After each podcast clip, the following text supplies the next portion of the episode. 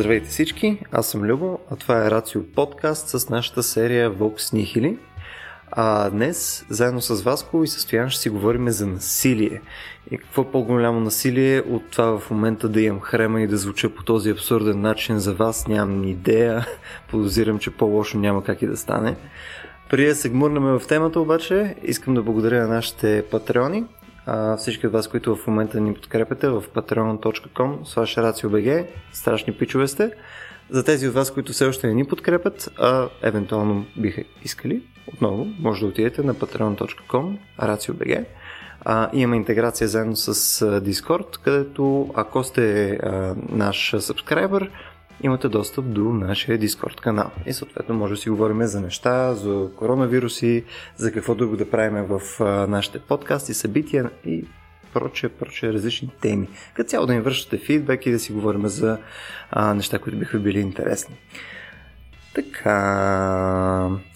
Васко Стояне, според вас, а, откъде искате да захванем темата за, за насилието? Искаш ли, Стояне, ти да влезеш с а, краката директно? Насилие. Както с ти насилие. обещах, с удоволствие мога да упражня и мъжко присъствие. насилие върху фабулата на нашия разговор, т.е. върху неговата структура. А, макар, че не, не ми се иска, но бих могъл.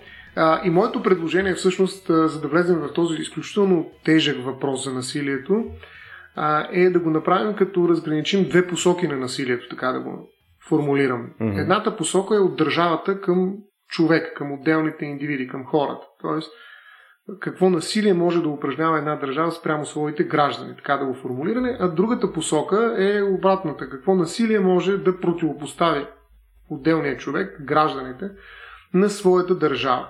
Като в първата част по-скоро поставяме така, въпроса за легитимността на държавното насилие, защото държавата, наречена от Хопс Левиатан, едно морско чудовище, е единственият така субект, който може да упражнява легитимно насилие в рамките на една правова държава. Тоест това е първия въпрос. Защо държавата легитимно съсредоточава в себе си насилието като инструмент за управляване на обществото? А втората група от въпроси е свързана с това кога и при какви условия има ли основание отделният човек да а, проявява някаква форма на неподчинение и съответно агресия спрямо собствената си държава, кога нали, може да го направи и дали това в някаква степен може да бъде оправдано с а, някаква политическа цел или с обществен смисъл и прочее. Така че аз предлагам да започнем именно по тези две оси, като първо разбира се разгледаме насилието, което по някакъв начин се инкорпорира в държавата и съответно тук... се упражнява спрямо нейните граждани.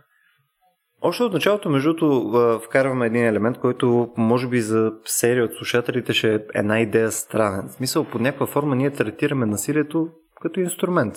Нали, насилието като нещо, което само по себе си а, не, не е а, негатив, не е изконно зло, а е нещо, което може да бъде използвано по конкретни начини. Нали, така. Mm-hmm. Тъй като и това го казвам с причина, тъй като сега всеки може да си сам да си декларира за неговия балон от приятели и познати.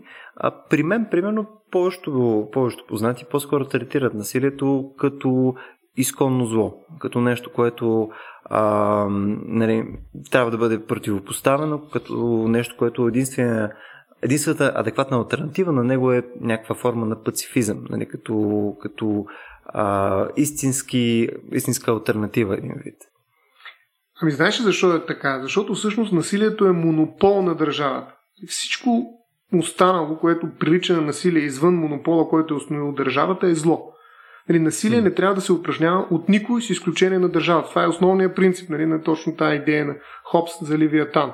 В този смисъл, а, да, идеята на държавата и на това смукване на цялото насилие е да освободи всички останали от това насилие. Защото първоначално състояние преди този обществен договор, в който всеки един от нас трансферира своята сила към държавата, насилието е било инструмента за да решиш нали, един конфликт между теб и който и да е било друг. По-силният побеждава. В момента, в който излезе насилието, става ясно кой нали, ще вземе съответния ресурс или пък ще наложи своето решение. За да няма такова състояние на война, на всеки срещу всеки, тотална война, нали, в която побеждава само този, който е по-силен и то непрекъснато е по-силен, т.е. не просто веднъж, а непрекъснато.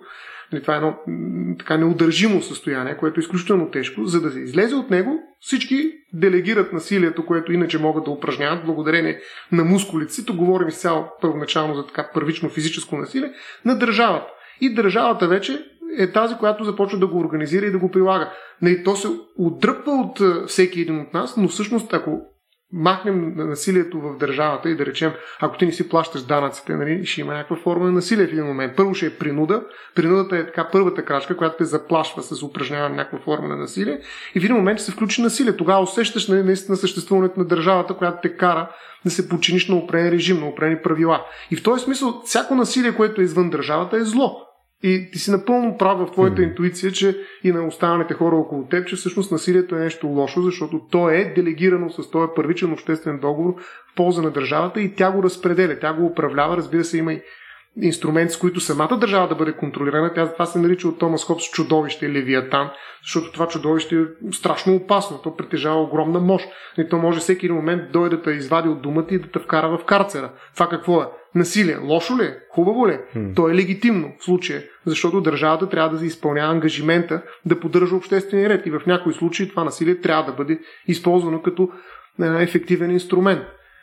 И от тази гледна точка, според мен, е останало това впечатление, че насилието е зло. Не, насилието е абсолютна необходимост. Тя е неизбежна част от човешко съществуване. Това, което е направило културата и обществения договор, нали, в една такава интерпретация на Хопс, да речем, Томас Хопс, нали, е, че ние сме го делегирали и го разпределяме през държавата, която е единственият субект, който легитимно упражнява такова насилие спрямо нас. То в крайна сметка е съобразна ам, нали, иновация, която е на цивилизацията. Нали, под някаква форма, за да прогресира нататък цивилизацията, трябва да се укрупни и да се контролира централно. Mm-hmm. Практически. Добре, а по какъв начин, в крайна сметка, държавата може да упражнява едно такова а, насилие? Мисъл, ние най-вероятно се сещаме най-очевидно нали, за а, всичките неща, които са свързани с военизирано насилие, което е за насилие навън от държавата, а, вътрешно насилие, което ти е свързано с полиция. Кои са всичките неща, с които можем а, всъщност ние да ги издадеме на държавата като инструмент? Ами, ако въпросът е към мене, Любо, аз бих казал, че това е, как да кажа, големия въпрос за това, кое е допустимото насилие, което може да упражни държавата, то трябва да е във всички случаи общия отговор е в рамките на приетото от нея законодателство. Тоест, така наречения принцип на правовата държава. Тоест, държавата упражнява насилие в рамките на нормите, които тя самата е приела, нали, през всичките органи, които всъщност произвеждат тези правни норми и без да излиза извън тях. Като, тъй като насилието наистина по принцип е чудовищно, както и Левиатан като филм, фигура, а, и то винаги се държи опасно, т.е. то винаги може да експлодира. Един от основните принципи, освен правовата държава, при организирането на държавата и внимателното отношение към насилието, което тя а, акумулира, е принципа на разделение на властите. А, разделя и владей. По същия начин насилието веднъж е укрупнено, както ти казваш, в рамките на държавата, която го упражнява легитимно, но и втори път е разделено между отделни нейни органи. Така че два са инструменти, чрез които всъщност чертаем границите на насилието, което се упражнява от държавата. Единият е чрез законодателството, което посочва кога, къде, при какви условия и съответно всяко едно нарушение води до санкциониране на самата държава. Mm-hmm. И втория начин е чрез разпределянето на властта на отделни части. Примерно трите власти, както ги знаем, някои смятат, че са и повече. Нали? Законодателна, изпълнителна, съдебна. Те се контролират помежду си, те се ограничават така, ние слагаме намордник буквално на това чудовище Левиатан, което държи от наше име цялата власт и цялото насилие, което е възможно и допустимо. А това разбира се естествено, защото пък при липсата на разделението на власти най-лесно се получава така, че един субект, без значение дали е едно лице или малък съвет от хора, ако по своя воля може да променя законите и да си разширява компетентността за прилагане на насилие и в същото време да го упражнява легитимно. Защото нали, имаме при разделението на властите все пак законодателна власт, която създава правилата, а самото практическо насилие като че ли по-често го свързваме с изпълнителната власт. Поне моето разбиране е такова. Тоест тук имаме една двойна гаранция, че а, ще се употребява сила в едни по-разумни граници, тъй като е разпределена тежестта на това изработване на правилата, кога е окей okay и какво насилие може да се налага и субекта, който действително би трябвало да го упражнява на практика. Да, и още едно, между другото, има и трети инструмент, това са правата на човек. Другото нещо, което нали, ограничава насилието, са правата на човека, но почти всички права, с изключение на едно, аз сега ще спомена него, а, дава възможност на държавата за намеса и ограничаване. Тоест, Държавата разполага с така легитимни изключения, в които да накърни определени права на човека за постигането на някакви обществено значими цели, включително да речем овладяване на една пандемия. Нали? Тоест, правата не са панацея и не са абсолютни. Но има едно, което така, претендира за подобно нещо и то е уредено в член 29 от нашата Конституция на Република България. Ето какво звучи в алинея първа на въпросния член 29. Никой не може да бъде подлаган на мъчения, на жестоко, безчовечно или унижаващо отношение, както и на насилствена асимилация. Като втората алинея, никой не може да бъде подлаган на медицински, научни и други опити без негово доброволно писмено съгласие. Аз бих казал, че втората алинея в някаква степен конкретизира нали, такива форми на мъчение, безчовечно, унижаващо отношение, но забележете в нея, първата алинея на член 29 от Конституцията се появява думичката насилствена асимилация, която издава, че става въпрос за различни форми на насилие в член 29. Държавата не може да упражнява такива мъчения, които насилие физическо по отношение на тялото на човека, за да измъкне, както примерно е било едно време, някаква информация от него. Значи има невероятни книги, които, включително и преведени на български язик, може да видим какви неща са правили хората, какви мъчения са били допускани в рамките на а, примерно едно средовековие, пък и след това, пък и преди това, като напълно легитимни инструменти, в които държавни органи или длъжностно лица могат да изваждат някаква истина, т.е. Да, да събират доказателства за, за извършени престъпления. Т.е. мъченията са били в една огромна част от историята на човечеството съвсем нормално средство за събиране на доказателства, така да се каже, в случая на самопризнание по-скоро. Докато днес те са абсолютно забранени. Знаем, че имаше такъв много сериозен проблем с международните права на човека в такива mm-hmm. Гуантанамо и съвсем, съвсем други е, такива mm-hmm. местности, където да ги нарека, а, а, тези принципни забрани, които въжат абсолютно навсякъде по света. Нали? Това са права на човека, не само на гражданите на отделни държави.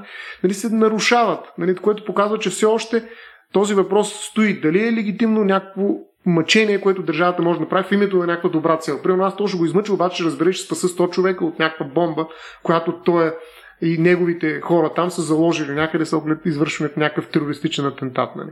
Тоест това легитимно ли е това мъчение?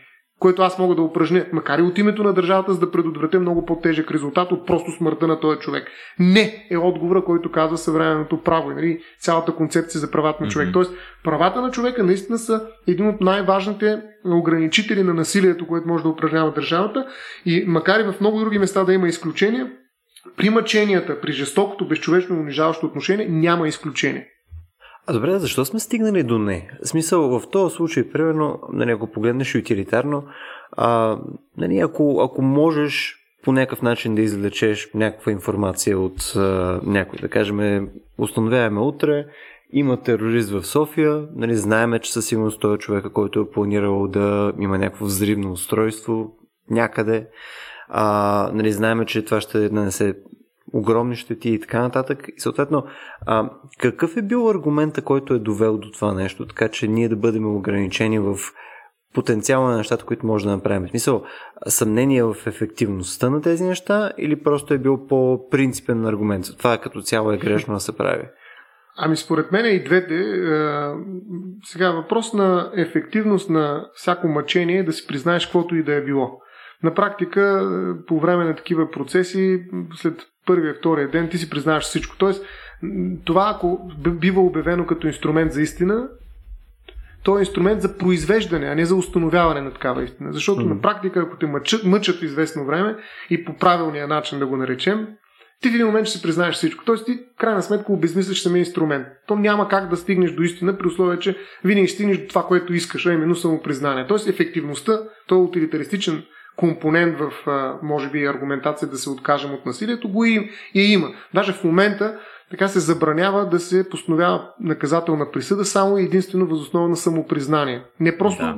самопризнание дадени а, в резултат от някакви мъчения и някакви насилия спрямо тялото на съответния подсъдим, а въобще на самопризнание. Дори съвсем така да се каже, доброволно да са дадени тези самопризнания, те не са достатъчни за да го осъдим. Той може нарочно да го прави, за да прикрие някой друг, разбира се, и така нататък. Но самопризнанието, което е обикновено цел на едни такива мъчения с инквизационно разследваща с цел, нали, не е убедителен инструмент за обосноваване на присъда. Така че има го този компонент със сигурност, че а, твърде силен а, е всъщност ефект от прилагането на мъчение те почти винаги водят до това, което искаш ти, а именно той да си признае нещо. Само трябва да му кажеш какво точно.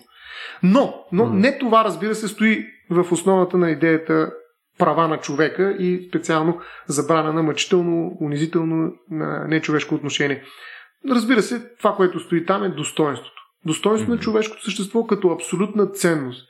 Нали, това е една непробиваема обвивка на всеки един от нас, която минава буквално по кожата на тялото му, която никоя държава не може да пробие или да компрометира. Нали, не може. Е, затова насилието, полицейското насилие е толкова, как да кажа, а, тежък порок на една държава. Изключително тежък. Това е едно от най-първичните неща. Знаете колко клипчета се пускаха къде ли не в момента, даже покрай събитията в САЩ.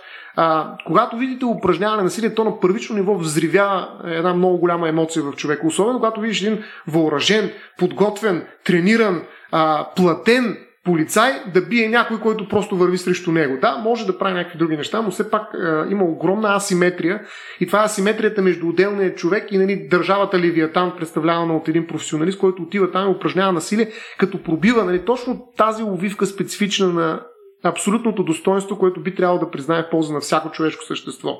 Да, има начини по които нали, ние можем да го спрем. Дори физическо да се намесим. Но тази намеса не трябва да е свързана с мъчение, не трябва да е свързана с жестоко, безчовечно или унижаващо отношение. Нали, това, нали, разбира се, предполага един много дълъг разговор какво се крие за тези думички, но те са долу-горе ясни, нали, така, на първа интуиция дори. Нали, насилие, да, но не е мъчение, не е унижаване чрез насилие. И това е много тънка разлика, която в полицейското насилие може да бъде наблюдавана. И според мен нали, всички реакции, които а, заклеймяват нали, полицейското насилие като нещо наистина безчовечно и унизително, са свързани именно с тази концепция за достоинство като абсолютна преграда, която осигурява една неприкосновеност отвъд всяка държава на всеки един от нас. А добре, то, тъй като тази тема нали, сама по себе си не е изцяло едностранчива. Нали, ние не можем да си представяме, че нали, полицейското насилие а, е освен нали, а, ужасно, отвратително и разочароващо на гледна точка на това, че това практически са хората, на които ти част от държавата си делегирал на тях права и им се плащат заплати и така нататък. Не, нали, това, освен, освен това възмущение, а, го има обаче и други елемент. В крайна сметка, нали, част от насилието, което те упражняват, той, то е оправдано. И оттам нататък а, разговора на мен пилно е много интересно как започва да изглежда в момента, в който започват нещата да стават една идея по-сиви. Имам предвид, ам, в крайна сметка, ние говорим за и някакви относително големи числа. Сега дали ще е проблемите в САЩ, дали ще е примерно насилие, което е а, тук в София, примерно полицаи са пребили някакво момче, защото нещо, нали, винаги може да намериш подобни случаи. Просто работиме с толкова големи числа, че то винаги ще намериме казуси, в които а, нещо изглежда ужасно, отвратително. Но самия факт, че той изглежда ужасно отвратително, значи, че то задължително е. И тук само аргумент, по-скоро ще и ще ви го поставя и на вас, е, че не мисля, че може да го казваме това а, с толкова голяма сигурност, без поне малко да разбираме как работи и това прилагане всъщност на насилие. А, не, сега тук това нямам предвид а, напълно окей okay, хора да ходят да бият а, други нали, с а, палки по главата. Нали, това очевидно е нещо, което не искаме. Но трябва да си представим всичките компоненти, които влизат в а, подобно такова прилагане на насилие. Какво имам предвид? Ако си представим в крайна сметка какво представлява тази работа, първо да почнем от чисто нали, човешкия елемент. Е, пълно, аз лично по-лесно мога да си представя какво да ме бият, отколкото да бия хора, да си призная. Нали? Мога да си представя, нали, фащат ме някъде, аз съм с някаква качулка, хода нещо из парка в 2 сутринта и така нататък. И съответно мога да си представя как мога да си изпрося боя. Бил съм на относително близки а, енкаунтери, които са били по този начин. Обаче, ако се опитам си го представя също от другата страна, примерно идва полицай, има някой, който а, е под някаква форма съмнителен, той си има протокол, по който трябва да а, работи със съответния човек. Мисъл да вземе идентификация, нали, да се, той самия да се идентифицира и съответно в последствие да стигне с серия от стъпки до а, някакво разрешаване на потенциален въпрос, който той може да има. Примерно нещо му е съмнително. Mm-hmm. Примерно човек ходи с а, ужасно огромен бомбър по време на супер гореща лятна вечер. Нали? Мисъл, той има конкретни въпроси. А, и тук ми е въпрос, нали, къде е момента, в който това нещо се чупи за вас? И след това ще продължа къде се чупи за мен. Къде се чупи, т.е. кой е момента, в който можем да кажем, че насилието все пак е до някаква степен оправдано ли? Точно така, да. А, ами, добре, аз аз бих поставил въпроса по един малко по-различен начин. Не знам дали ще се съгласите с мен, но да кажем, че моята теза по въпроса, която съм си мислил относно насилието и, и дали можем да го обосновем по някакъв начин, е следната. Няма насилие, което всъщност каквото и да е, да може да бъде оправдано. Тоест нямаме насилие, което действително да има една база, която казваме, окей, тази база оправдава в конкретната ситуация да бъде използвано насилие, без да специфицираме какво. Именно защото е много трудно да се създаде критерий, поне по мое мнение, който да определя дали и колко насилие може да бъде приложено в една ситуация. Всичко е изключително субективно, изключително относително. Много зависи от самата ситуация, нали, хората, които са намесени и така нататък. Съответно, аз по-скоро гледам на този въпрос последния начин. След като няма насилие, което може да бъде оправдано, т.е. причината за употребата му да бъде оправдана, то можем да говорим за насилие, което може да бъде извинено или насилие, което дори ако искаме нали, да го дигнем една степен по-нагоре, да кажем да бъде простено. С други думи, всеки път, когато някой прояви насилие, би следвало да поставяме въпроса на плоскостта, че този човек се е оставил в ръцете на останалите да бъде съден заради насилието, което е предприел и съответно всяка употреба насилие предполага една отговорност, поемане на отговорност за това, че ти си решил да употребиш такава форма на разрешаване на конфликта, а не различна.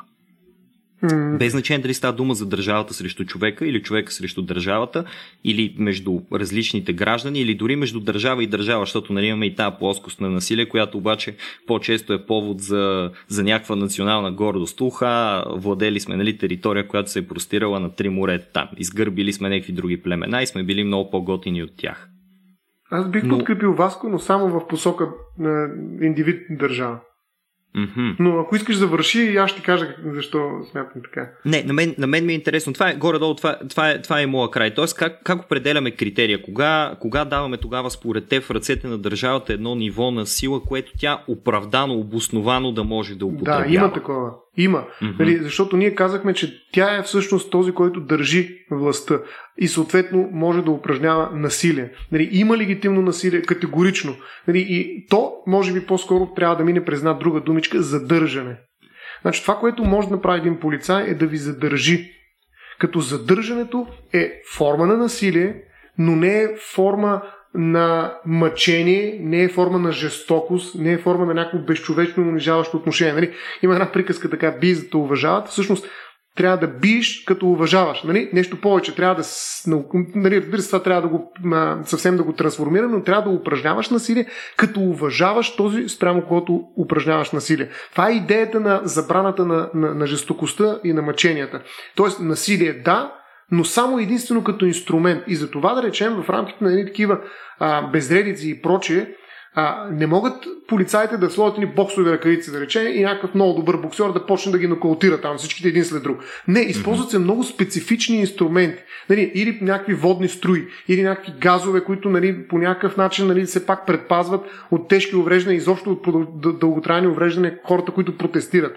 А, използват се много специфични инструменти, които първо не са лични. Те не, не, не касаят Васко или Любо точно. Нали, той искам сега да го щупя, нали, защото примерно да ми изглежда трансджендър. Нали, отиваме му пускам един юмрук, нали, за да го задържа. След това му слагам белезниците, но преди това упражнявам насилие, което е нали, унизително, което няма нищо общо с задържането, което е моята цел.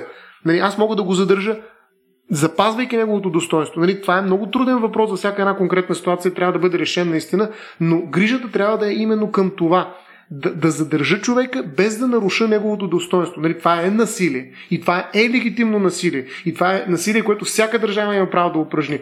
Но, но го прави по много специфичен начин. Това е цяла наука, между другото, за това как да спреш хората. Нали, с гумени палки, с гумени а, всякакви... Това е огромна наука, наистина, за това как всъщност да а, спреш една тълпа, в която емоцията и агресията експлодира, не, не ескалира по такъв начин, че полицията вече наистина се чувства трудно, много, как да кажа, неудобно в тази своя позиция, нали, да спре това ескалиращо насилие, но трябва да го направи без да прояви някаква форма на жестоко или безчовечно или унижаващо отношение. Нали. И това може да се случи. Има, това е цяла, как да кажа, пак наука с много-много големи практически измерения. Нали, за това как да упражним насилие, задържайки, без да уважавайки бих казал. То, тук даже аз бих го а, дръпнал това една стъпка назад, защото аз съвсем нарочно минах през нали, някакъв а, по-практичен едно на едно пример, тъй като mm-hmm. нали, в момента, в който говорим за такъв тип крауд контрол, нали, размирици и така нататък, и там вече по-скоро а, говориш и за жандармерия и за нали, малко по по Special Weapons and Tactics тип mm, истории. Но това е нали? е държавата. Да. Абсолютно, да. А, тук, нали, бих казал, че ние имаме даже спор на много, много основно ниво. В смисъл имам пред спор а, нещо, което нали, може да намериме за проблематично, ако го видиме утре на улицата. Нали. Примерно ти да видиш полицай, който слага на няколко белезници, когато този човек не желая да има белезници на себе си, това не изглежда изобщо питомно. То няма как да изглежда питомно. В смисъл нормално е. В смисъл, Но е легитимно. Това са, то е легитимно, да. Въпросът е, да. е, че нали, а, ако, ако в момента отидеш и го видиш и дет се вика всичките от двата тротуара хора ще спрат, ще погледнат, повечето ще са абсолютно възмутени, че това се случва, че такава агресия може да се случва, но в крайна сметка някаква форма на подобна агресия трябва да може да бъде прилагана, тъй като то няма друг избор.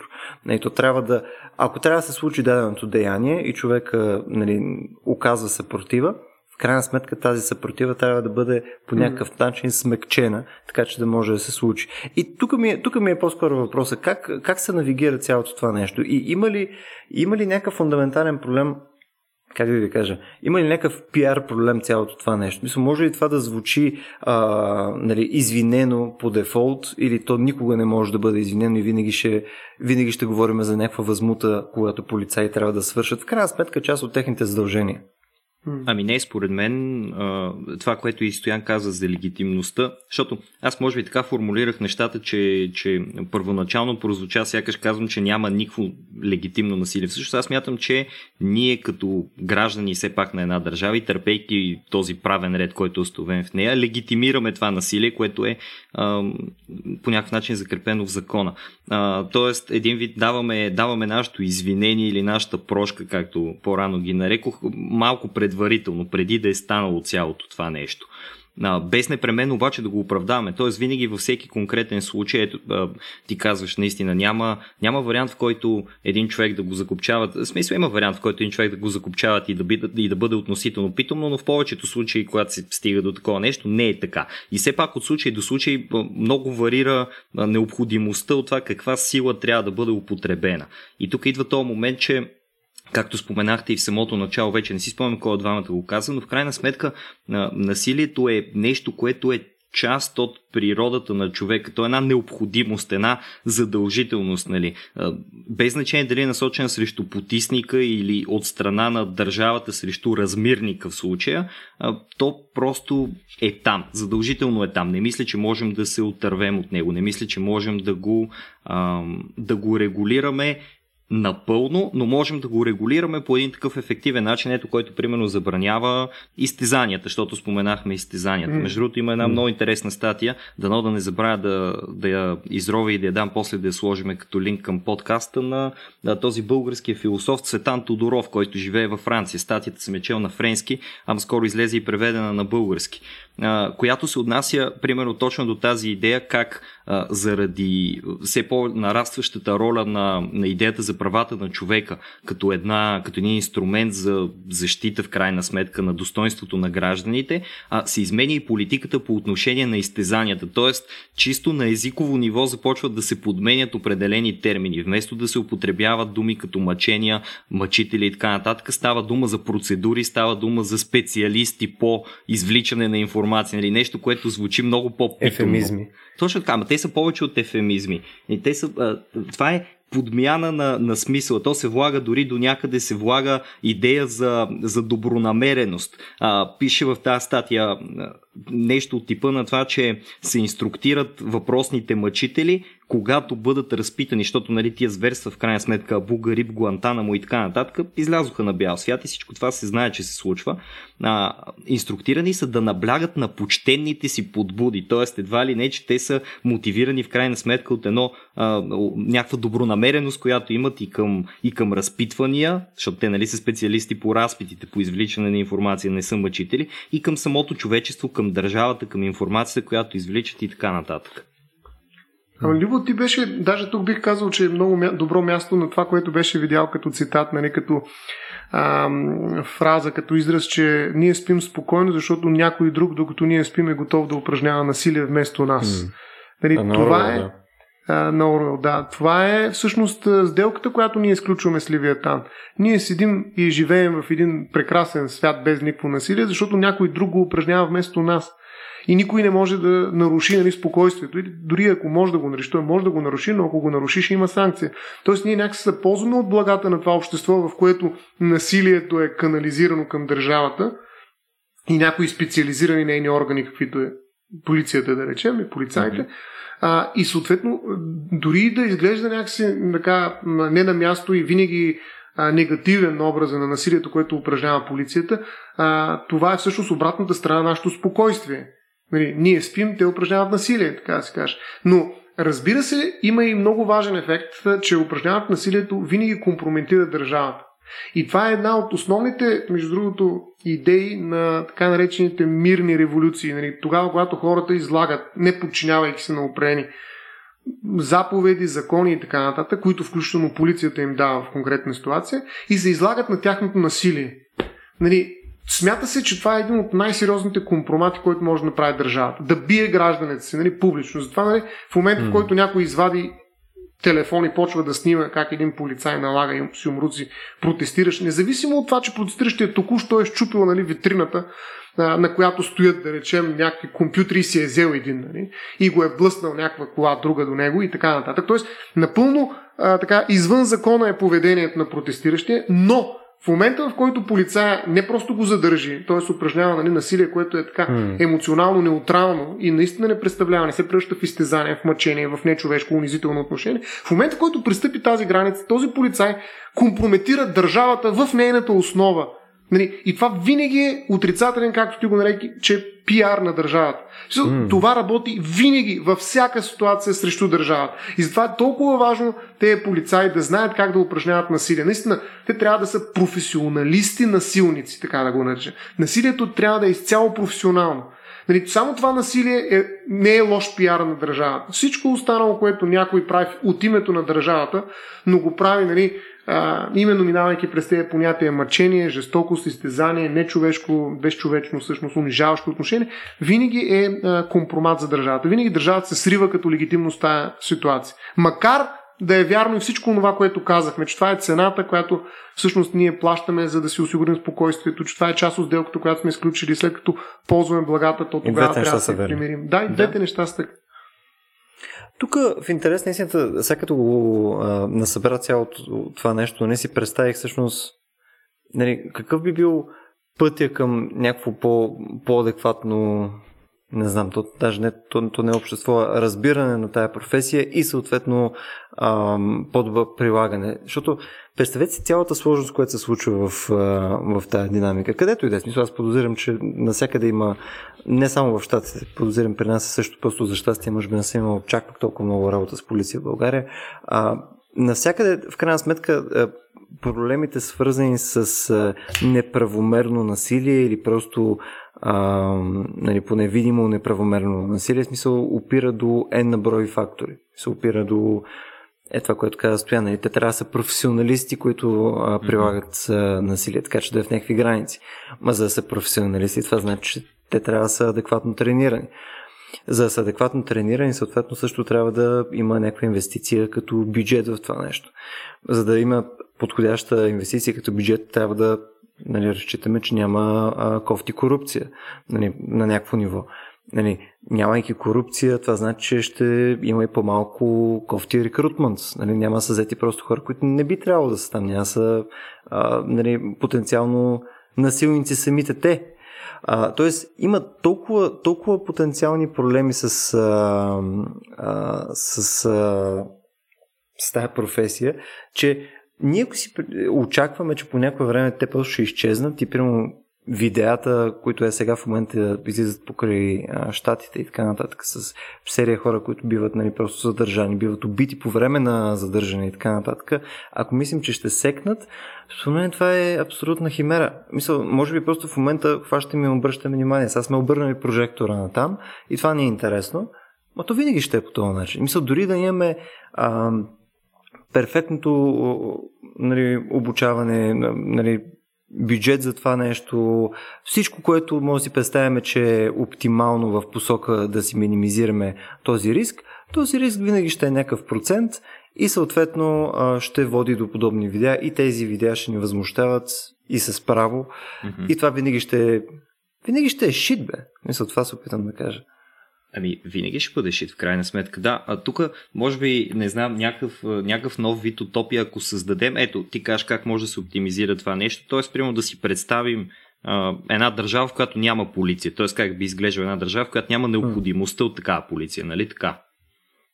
Да, то двете са доста различни неща в интерес на истината. Ами, различни са, но да речем, че а, а поне моето мнение е, че за да, за да можем да говорим за оптимизиране на този процес, ние като цяло трябва да говорим и за някакво общество, което няма нужда от толкова много полисинг. Тоест, полицията трябва да се професионализира много сериозно и да се използва за много конкретни прояви. Полицията да бъде нещо, което повече прилича по професионализма си на армия, отколкото на това, на което прилича в момента.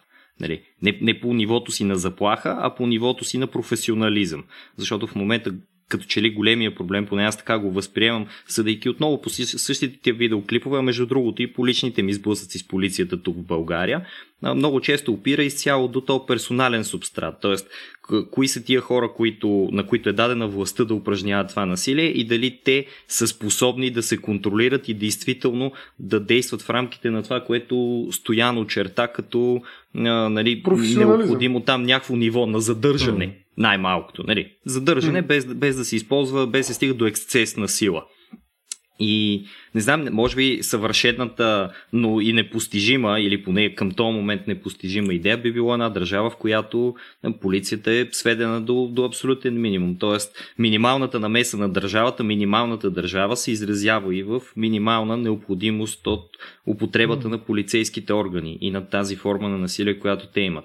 Но това би означавало една доста по-развита от нашата култура, защото това предполага различни съветници, различни нов тип образование, нов тип възпитание, което да набляга на разрешаването на конфликтите по мирен начин и в крайна сметка нещо, което да промени, и тук е големия проблем, като че ли, изконно природата на човека. Защото насилието се намира някъде там в природата на човека. Няма, няма нужда да, да се убеждаваме в това нещо. Достатъчно е да погледнем какво представлява културата ни дори в ден днешен. Е, сега живеем във времената, в които мира нали, се тачи все пак най-много нямаме някакви големи отечествени войни за спасяване на нацията, за владяване на територия, да поженем някакъв невероятен успех, слава и така нататък и така нататък. Сме ориентирани много към мира и въпреки това, ако се ориентираме към, към масово насочения продукт на културата, т.е. да речем а, киното, телевизията, дори музиката и литературата до голяма степен, а, ще видим, че те изобилстват от някаква форма на, на насилие и, и разговори по въпроса за насилието. Дори спортовете, нали, може да кажем, че голяма част от тях са в крайна сметка една еволюционна стъпка, за да не водим войни, да имаме някакъв начин да си канализираме тази насилствена енергия.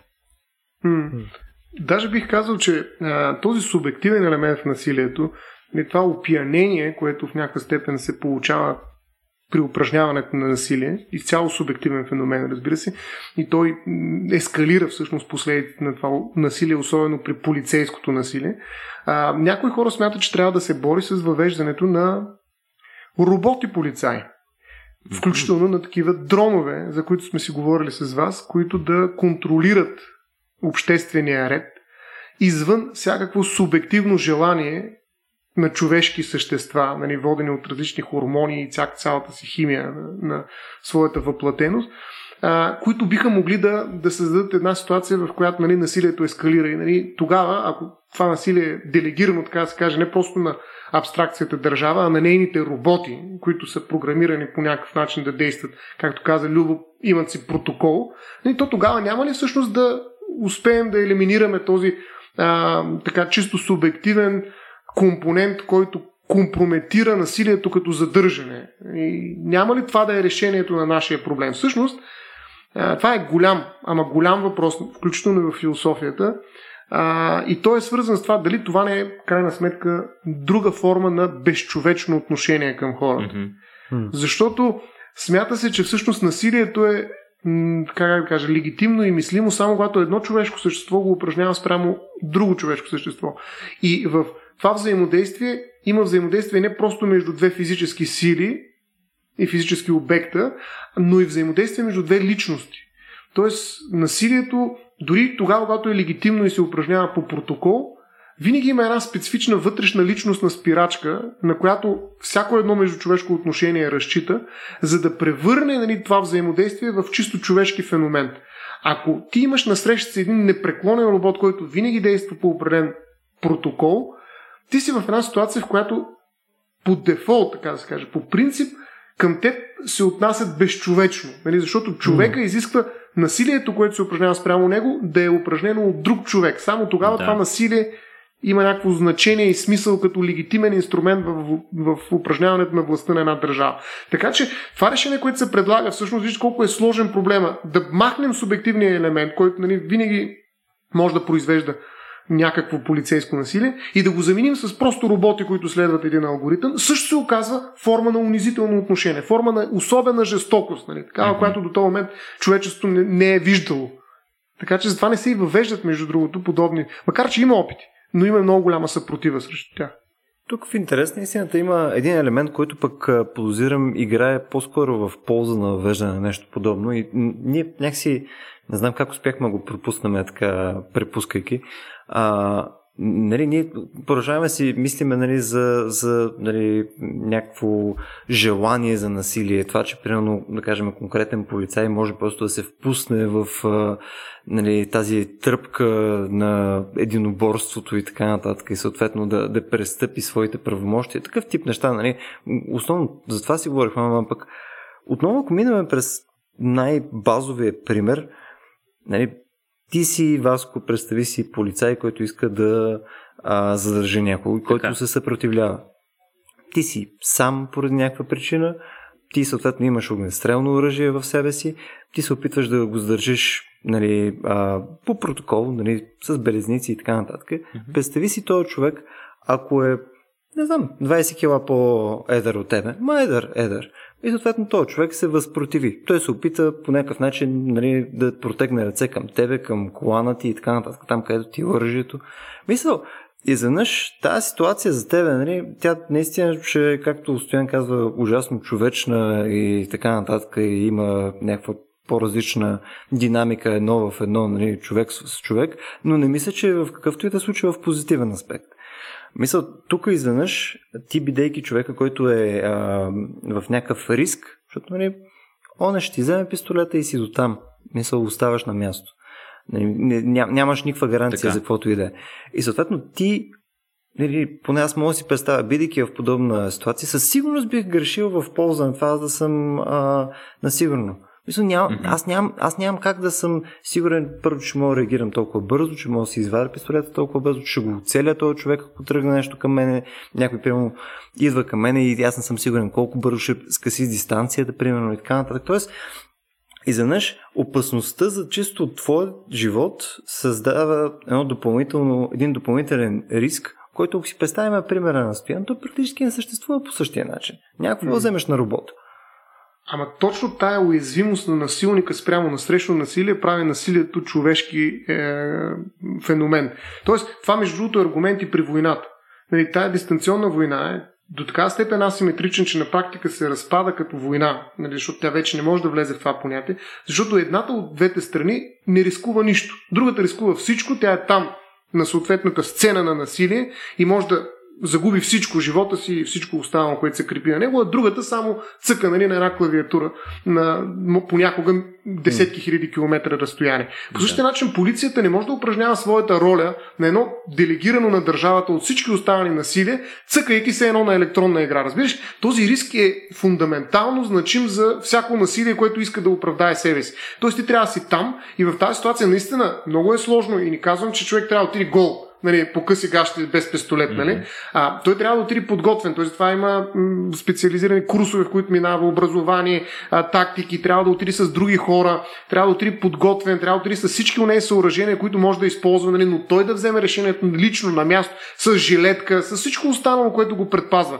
Не да отиде, нали, а, айде сега, давай, виж как рискувам, значи това е най-легитимното насилие, което упражнявам, нали, защото съм пориза, нали, попотник. Не, не става въпрос за това нещо а, той ще предприеме всички действия, които са необходими да защитат неговия, интерес, неговия живот и неговата безопасност. Ще, пред, ще вземе мер, а, инструменти, с които електрошок или всякакви други неща, с които mm-hmm. а, килограмажа, така да се каже, няма значение нали, и ще реализира задържането, което трябва, нали, в комбинация с свои колеги и прочее, и прочее, но той трябва да бъде там. Ако някой упражнява насилие от безопасно място, това се смята за така а, неморално насилие. Нали, то няма а, не само, че нали, предполага една много специфична асиметрия, която надхвърля асиметрията индивид-държава по един чудовищен начин. Нали, това чудовище вече започва да изглежда уродливо държавата, когато някой упражнява по този начин насилие спрямо гражданите си, но той а, отнема и възможността в един момент в рамките на това, човешко, това насилие да се случи някакво човешко явление. Тоест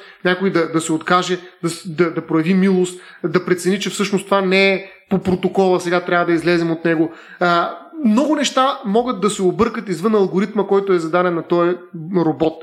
И някой трябва да е на място. И само цялата как, как, как, химия, която се случва на място, докато някой упражнява насилие или спрямо него има риск да бъде упражнено насилие, цялата тази химия всъщност, тази химизация, да би го казал на насилието в момента, в който то се упражнява, го прави човешки феномен. Иначе минаваме именно в една такава фаза на безчовечност.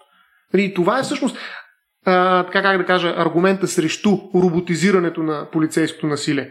Но в никакъв случай това не означава, и аз не искам такова нещо да кажа, че полицаите не трябва да използват технологии. Напротив, технологиите са точно в основата на това, което ти каза, crowd control. Нали, то може да се използва и за индивиди конкретни, за задържането им. Има страшно ефективни техники. Стига да си подготвен, да знаеш какво правиш и да внимаваш. Нали, но това то, са неща, това... които трябва всеки да го прави. Да. То, то в интересни са тия неща, които ги каза, не така, а, не, като между другото, всъщност не, тая професия не е, не е да правиш палачинки, разбираш. Mm-hmm. Тук съответно това значи, че ти, нали, всичките ти неща, които преди това изредих, нали, а, правилно финансиране, правилна тренировка, mm-hmm. правилен рекрутмент и така нататък, само за да можеш да отидеш някъде и да се опиташ да нали, използваш тези твои умения в една относително рискова за тебе ситуация. И това си е ужасно трудна професия по дяволите. Смисъл, mm-hmm. както и каквито и нагласи ти да имаш към това нещо, по какъвто и начин да ти е отсветено това от от твоя социален кръг или от новините в момента и така нататък. Това е пократително трудна професия и е не знам, мене, мене ми създава малко, трябва да призная, нали, мене ми създава малко напрежение в момента, в който си представяме, че просто има някакви само социопати, които едва ли не стават полицаи. Това е абсолютно mm-hmm. не моето наблюдение. И това е, нали, помислете се чисто от гледна точка на това какъв тип човек искаме за, за тази позиция и дали този тип човек в ситуация, в която нали, това е някаква омразна професия и става по-омразна с времето, тъй като, нали, прямо, аз вярвам, че ще излизат повече и повече подобни а, случаи, видеа и така нататък, просто защото живеем в много по-свързан век в момента. И съответно, да. ти искаш ли, искаш ли да си част от насилниците? Мисля, ти ако си някакъв нормален човек, който иска да се занимава с това нещо, имаш тази даденост, не, ти си, не, защото подозирам, че е и свързано с някаква форма на даденост. Не, ти си просто една идея по подходящ за това нещо от другите. Не, ти искаш да минеш през военно училище или там полицейско училище и така нататък. Mm-hmm. Искаш да можеш да а, си човека, който въплатява реда и така нататък. И съответно гледаш, ама... Зоотрополис. Окей, да. Да, не искам, не искам да съм някакъв а, насилник. Нали? Смисъл, не, не ме кеф тази идея. Не, не искам да се прибирам вкъщи и да ме мразят хората. И съответно този човек, ние ще го загубиме към потенциално тази кауза. Това, не знам, мен просто това ме бъгва фундаментално като идея. Ами то това е, това е една малка несправедливост, нали, която трябва да признаем, че в крайна сметка всичко това, което пък и двамата изредихте, нали, и, и инвестицията в, в тази тренировка и дори броя ситуации, защото сигурен съм, че тук ще се съгласим и сме на едно мнение, че а, голямата част от този опит все пак не се придобива в някаква зала, в която някой ти разказва как стават тия неща, ами в определен брой ситуации на насилие, в които ти самия като полицай изпадаш заедно с други полицаи и с цивилни.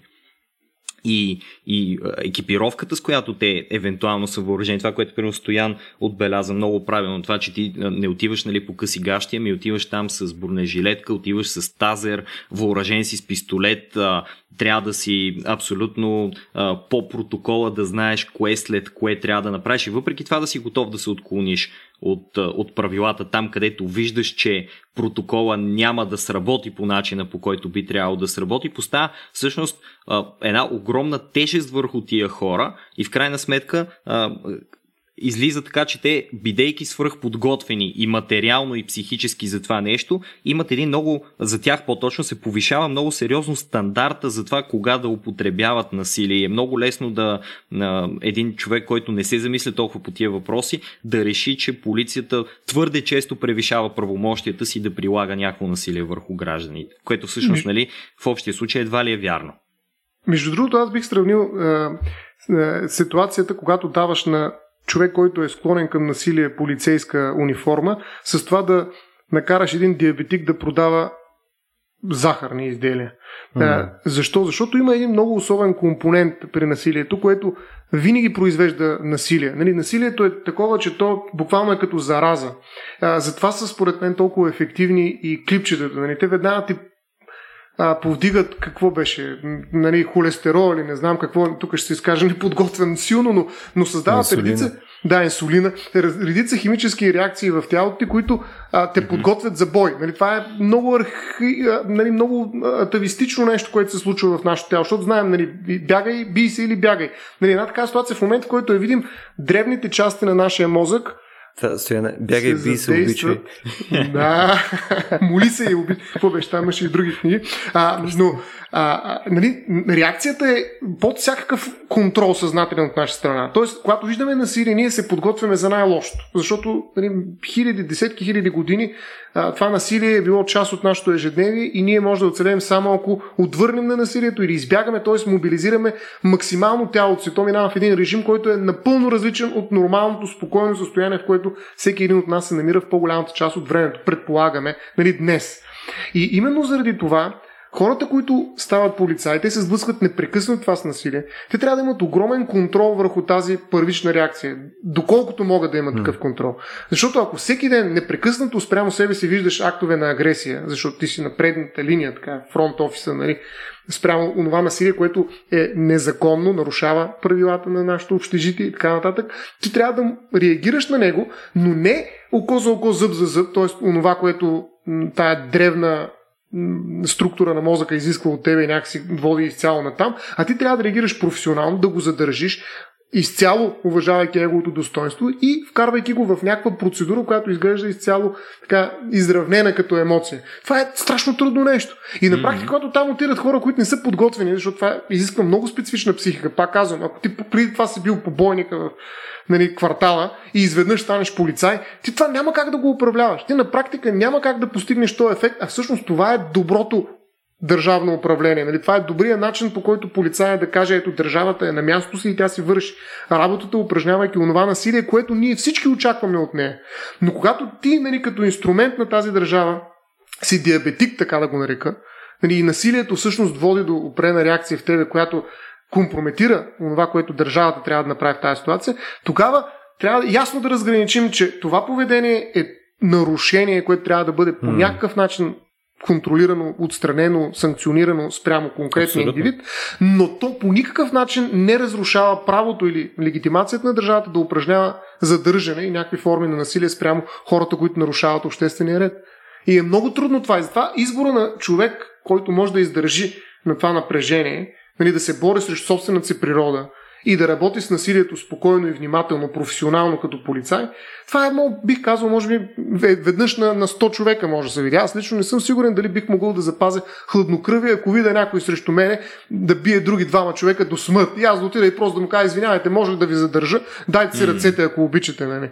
В смисъл, да, това е, много това, е трудно. Наистина, наистина и, и, и аз съм се замислил, че всъщност подбора на, на тия хора Просто в момента най-вероятно е, е, е невъзможна задача. Примерно ти, ако на тебе ти трябват хикс души, нали, които да го правят това нещо, то може даже да няма точно толкова души налични, мисля, които да са да. толкова добри специално за това нещо. Може би просто над рекрутваме нали, хора, които не са подходящи за това нещо.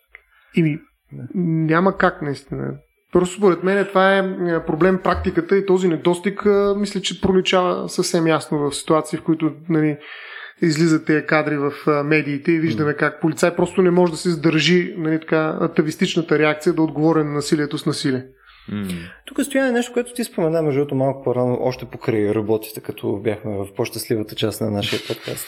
А, между другото, нещо, което мене ми, мене ми светна е, че по-големият проблем, който аз виждам, примерно, ако можем да заменим, примерно, полицаи с роботи. Тоест, този тип прилагане на насилие от държавата посредством роботи, защото от моя гледна точка решава доста проблеми на, на чисто практическо ниво в момента, но, примерно, ако си представиш варианта, в който, примерно, утре правителството е нещо, което хищно му се кефиме и почваме да му се кефиме много хора. И почваме да правим протести, неща и тъна, ставаме повече, повече и повече и по някое време казваме ми край, отиваме, ще го свалиме това правителство. И сега представи си, нали, ако те имат достъп съответно до някаква тежка механизация, ходи го свали това правителство, не можеш. Мисля, кой ще се бие там с роботи? Mm. Мисля, това да не е терминатор. Мисля, никакъв шанс. Точно така. Тук обаче обръщаш, според мен, посоката на насилието, както в началото споменах, че нали, до сега някакси тя беше от държавата към индивида, макар и минавайки през полицаите, нали, през конкретни органи и съответно индивиди, които носят собствената си психика и проблемите свързани с нея. Докато това, за което ти казваш, вече е нали, една стена, която прави невъзможна съпротивата отдолу нагоре, от индивида към държавата. И аз мисля, че днес няма да имаме възможност да говорим за тази тема и ще оставим за друг път, но а, защото това е огромна. Почти един час. Да, да, тя е огромна наистина тази друга посока обратна и може следващия път просто да говорим и за нея. Но а, това, което ти казваш, все пак може да бъде удържано в тази първа насока, защото тя наистина създава една преграда, която не е човечна. Не точно тази ситуация на безчовечност, която създават роботите, които могат да упражняват насилие, имам предвид. Нали, те създават една преграда между хора от едната страна и хора от друга страна. Хора, които се управляват, управлявани и хора, които управляват. Нали, тази преграда от роботите, тя а, а, създава на практика два свята. И точно това е нещо, срещу което Томас Хобс се опитва и много други, разбира се, политически философи след него, да противопоставят на, на Левиатан. Тоест, тази способност на Левиатан да се откъсва от обществото и да злоупотребява с насилието, което му е дадено, включително и нали, технологично, създавайки една стена между него и всички останали, заобграждайки едно привилегировано малцинство, което всъщност взима решението кога да се упражнява насилие, е най-голямата опасност на всяка държава. Значи това е рака на държавата. Нали, всяка държава в един момент може да мутира в чудовище. И ако има наистина една такава преграда технологична, която е пази, ние сме обречени. Нали, смисъл на практика ние не можем по никакъв начин да да, да търсим баланс, да търсим някакъв инструмент, обратна връзка, ако щеш, а, която да нормализира отново положението, нали, такова каквото би трябвало да бъде в една нормална държава. И затова технологиите са твърде ефективни, твърде обективни, твърде последователни в протокола, който следват. Нали, ние искаме държава, която макар и да олицетворява нали, и да бъде носител на насилието, да има свои слабости.